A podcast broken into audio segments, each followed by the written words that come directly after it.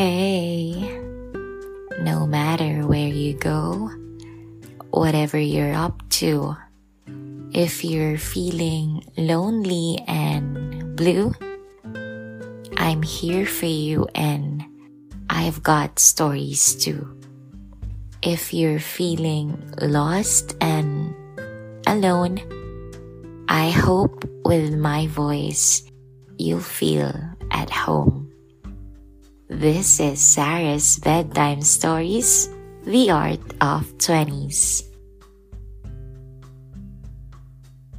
Finding My Home Away from Home, Part 2. I already shared on my previous podcast episode how I found my home away from home. But then I realized hindi lang pala sa isang lugar ako nakahanap ng home. Meron ding mga tao na nagsilbi at nagsisilbing tahanan para sa akin. And bago ko gawin itong episode na ito, narinig ko yung tula ng aking former student, si Reza Jen Victoria. Hi, Miss Rice Cooker! She's one of the, ano, last batch of students that I've handled before I left teaching. And I must say na isa siya sa mga taong or isa siya sa mga pinaka-creative na naging estudyante ko. I don't know, but with her words, meron kung anong kirot. Alam mo yung kahit simpleng salita lang sila, pero pag galing sa kanya, kahit tula lang yun ha, yung kahit binabasa ko lang, ramdam ko yung gusto niyang iparamdam. What more if naririnig mo pa talaga siya na binabanggit niya to or siya mismo ang nagsasabi ng mga salita na to. Sabi niya, Nahanap ko na ang tahanan ko. Naway mahanap niyo na rin ang inyo. Tandaan na ang inyong mga tunay na tahanan ay hindi niyo kailangang katupin. Dahil kusa niya kayong papapasukin. Nung narinig ko to, na-inspire ako lalo na isulat itong episode na ito. I mean, before ko pa marinig yon, I already have this plan. Pero nung narinig ko yung mga linya na yon, doon ko naisip na siguro yun yung isang tanda or palatandaan na nakahanap ka ng tahanan mo yung tahanan na open arms sila sa'yo. Grabe. Sarap nun, no?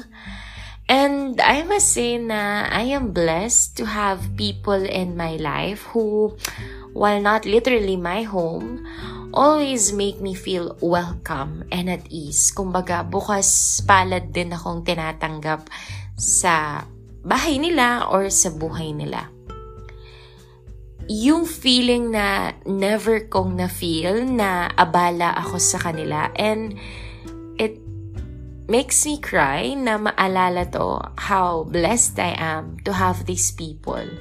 Ay, grabe emotional. anyway, I have shared on my previous podcast episode na grade 2 pa lang ako nung nag-transfer ako sa malayong school. I mean, not so malayo. Um, tatlong barangay lang pala yung pagitan. And during those times, si Nabapang Ted tsaka si Tita Norma, yung mga nakasama ko. Yung pamilya nila, yung nagsilbing home ko din for how many years. They were my home. Nung panahon na yon hindi ko pa siguro alam yung ganitong pakiramdam or yung mga ganitong bagay. Pero sabi ko nga, sa loob ng limang taon, sila yung open arms na tumanggap sa akin and wala akong naaalala up to now na na-feel ko na pina-feel nila sa akin na isa akong abala sa kanila.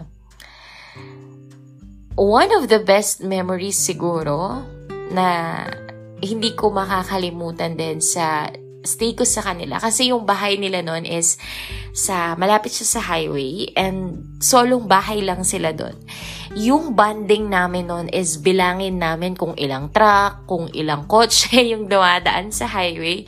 And I couldn't um, deny the fact din na nag-enjoy ako sa baha back then kasi binabaha sa kanila and tumatalas ako ng baha. Hindi ko yun na-experience before.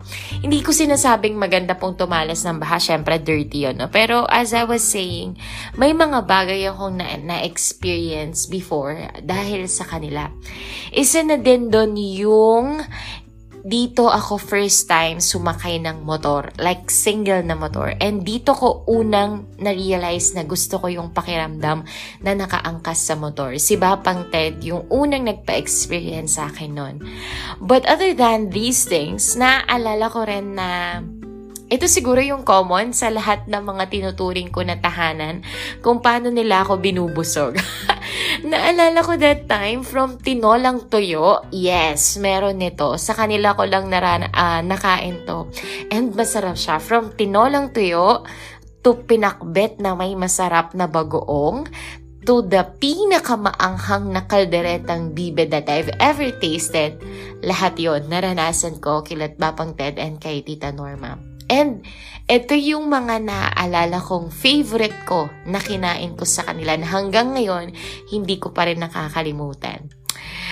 Grabe. Meron akong episode or si Exy. Hi Exy. Lagi niyang sinasabi or sinabi niya sa akin na wala daw um, sa mga recent episodes ko parang merong mga ilan doon na hindi ko nababanggit ang pagkain. So, ngayon ko na-realize na meron na naman akong pagkain na nabanggit dito. So, malaking bagay talaga sa akin yung pagkain. siguro talaga. Isang way yun para mapalapit ka siguro sa akin for the love of food. When I think of having a home, I also remember one family who became my home when I was in high school same feels. A place na never ko na feel na ibang tao ako or na hindi ako kadugo. Yung feeling na dito naman, ang pinagluto naman ako ng inihaw na bangus na may palaman, tapos may itlog na buro. Dito ko naman yun unang natikman and I loved it. Ito rin yung place na nabanggit ko na dun sa podcast episode 8 ko about change. Yung episode na kinain ng aso, yung kauna-unahan at huli kong mahal na chinelas. Dito yon And dito ko rin na-realize na hindi ako marunong maglinis. Kasi naaalala ko, even si tita ko, ni naaalala niya na nung daw naglampaso ako sa bahay nila, kasi nagpapabait, nagpapabibo ka, syempre bisita ka or feeling na uh, gusto mo lang din gumawa ng effort, ganun. So, naglampaso daw ako sa bahay nila, tapos nagputik lang. Pero hindi na naman niya sinabi sa akin na nagdumi ako. Pero in-appreciate niya naman na naglinis kami. Pero, yun nga, end of story, tanggap pa rin nila ako. And naalala ko rin, it was through tita ko ni Den kung bakit gusto ko ng magandang pantulog. I mean, yung mga sexy na pantulog. Kasi, uh, nung high school ako, siya rin yung unang nagbigay sa akin ng Avon na pantulog. And nung panahon kasi na yon parang luxury na yon na hindi ka bibili ng mahal na pantulog Ganon yung mga thinking doon. Pero naranasan ko yon because of her. It was a cute memory indeed, pero never kong makakalimutan yon The first mamahaling pantulog that I've ever received. And on a serious note, I cannot forget them. This home, Tita Connie's family, because during my iyakin days, they were my home. And just last 2017 to 2020, during my apartment days sa Unisite, I also had my home there. I've already shared some parts of my life here on my episode 15. If hindi mo pa yun pinakinggan, I hope pakinggan mo na siya. That is about my Miss Independent stories.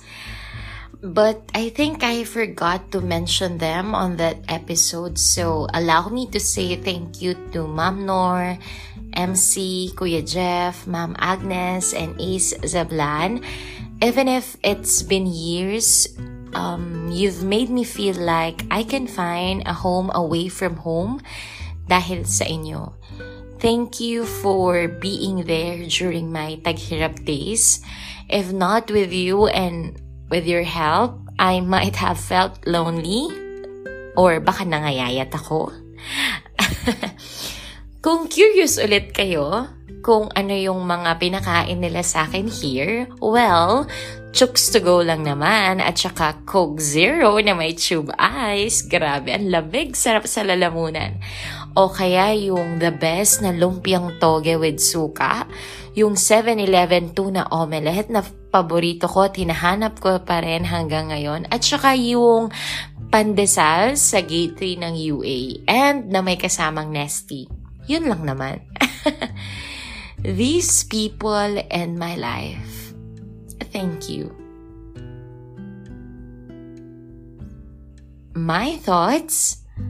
How can I say that they are my home? Or how do I say that we have found a home with a person?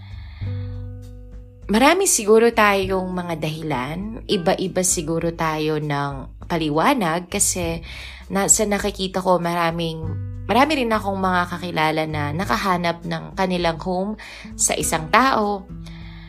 Pero ako ang dami, no?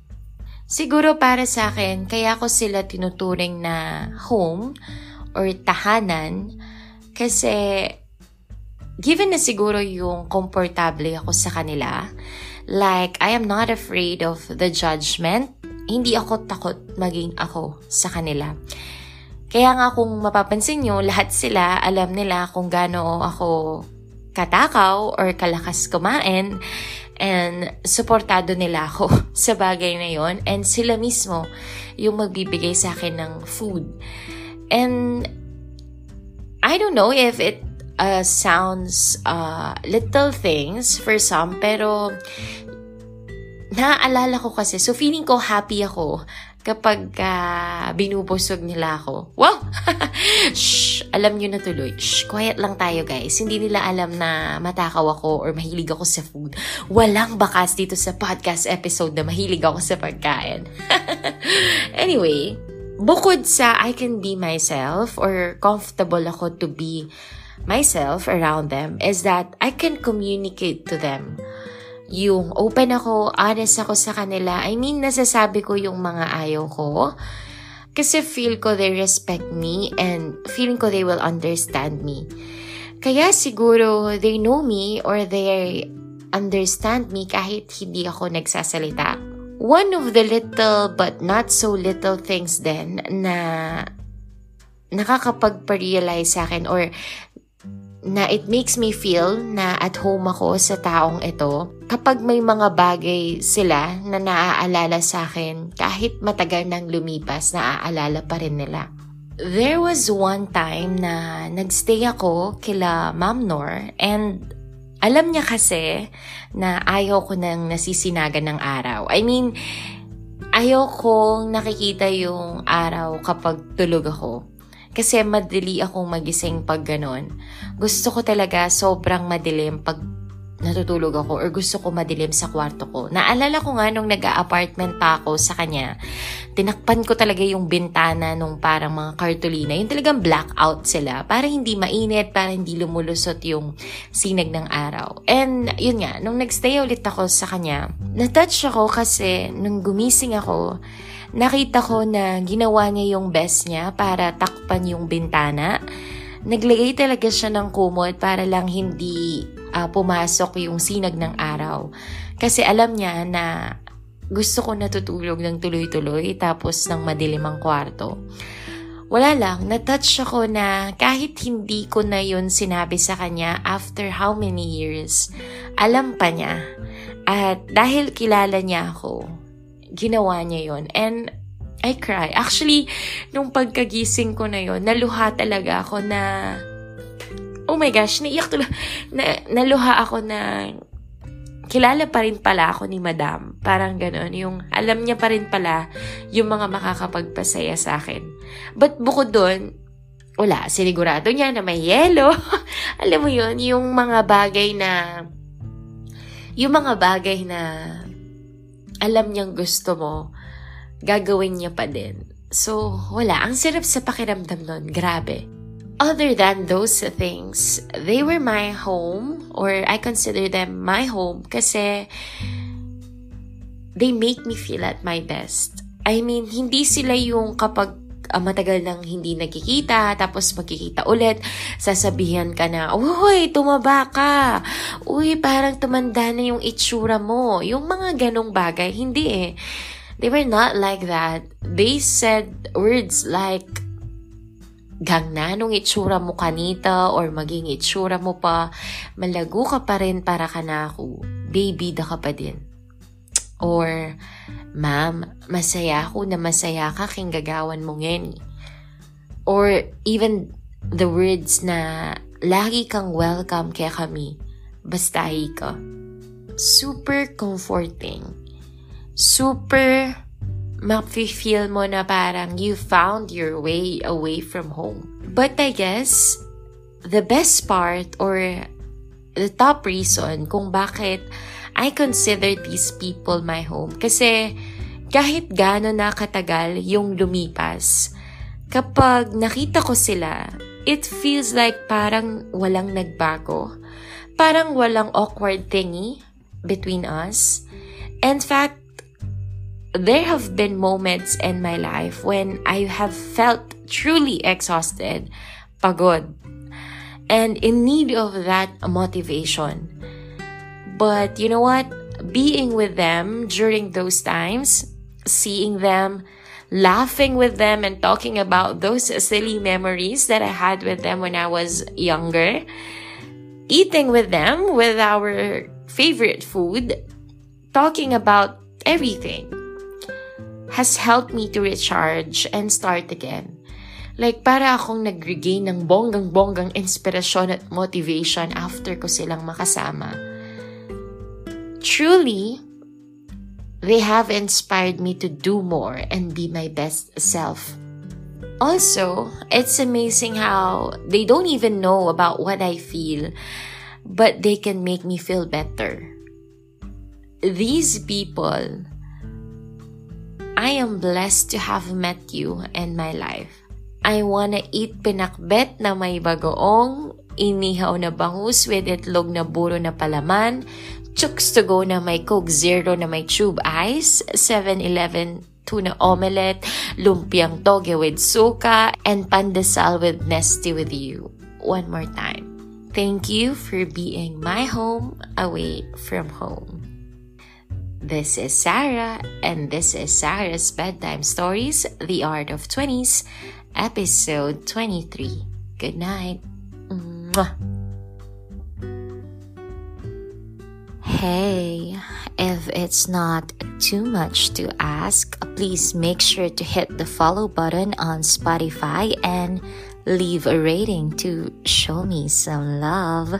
Follow me on YouTube. It's youtube.com slash at Sarah's Bedtime Stories. And if you have questions about your 20s that you're dying to ask, slide into my DM on Instagram. It's sa 2 S-A-H-M-A-E-L-U-G-T-U. I'm all ears and ready to help. So Let's do this.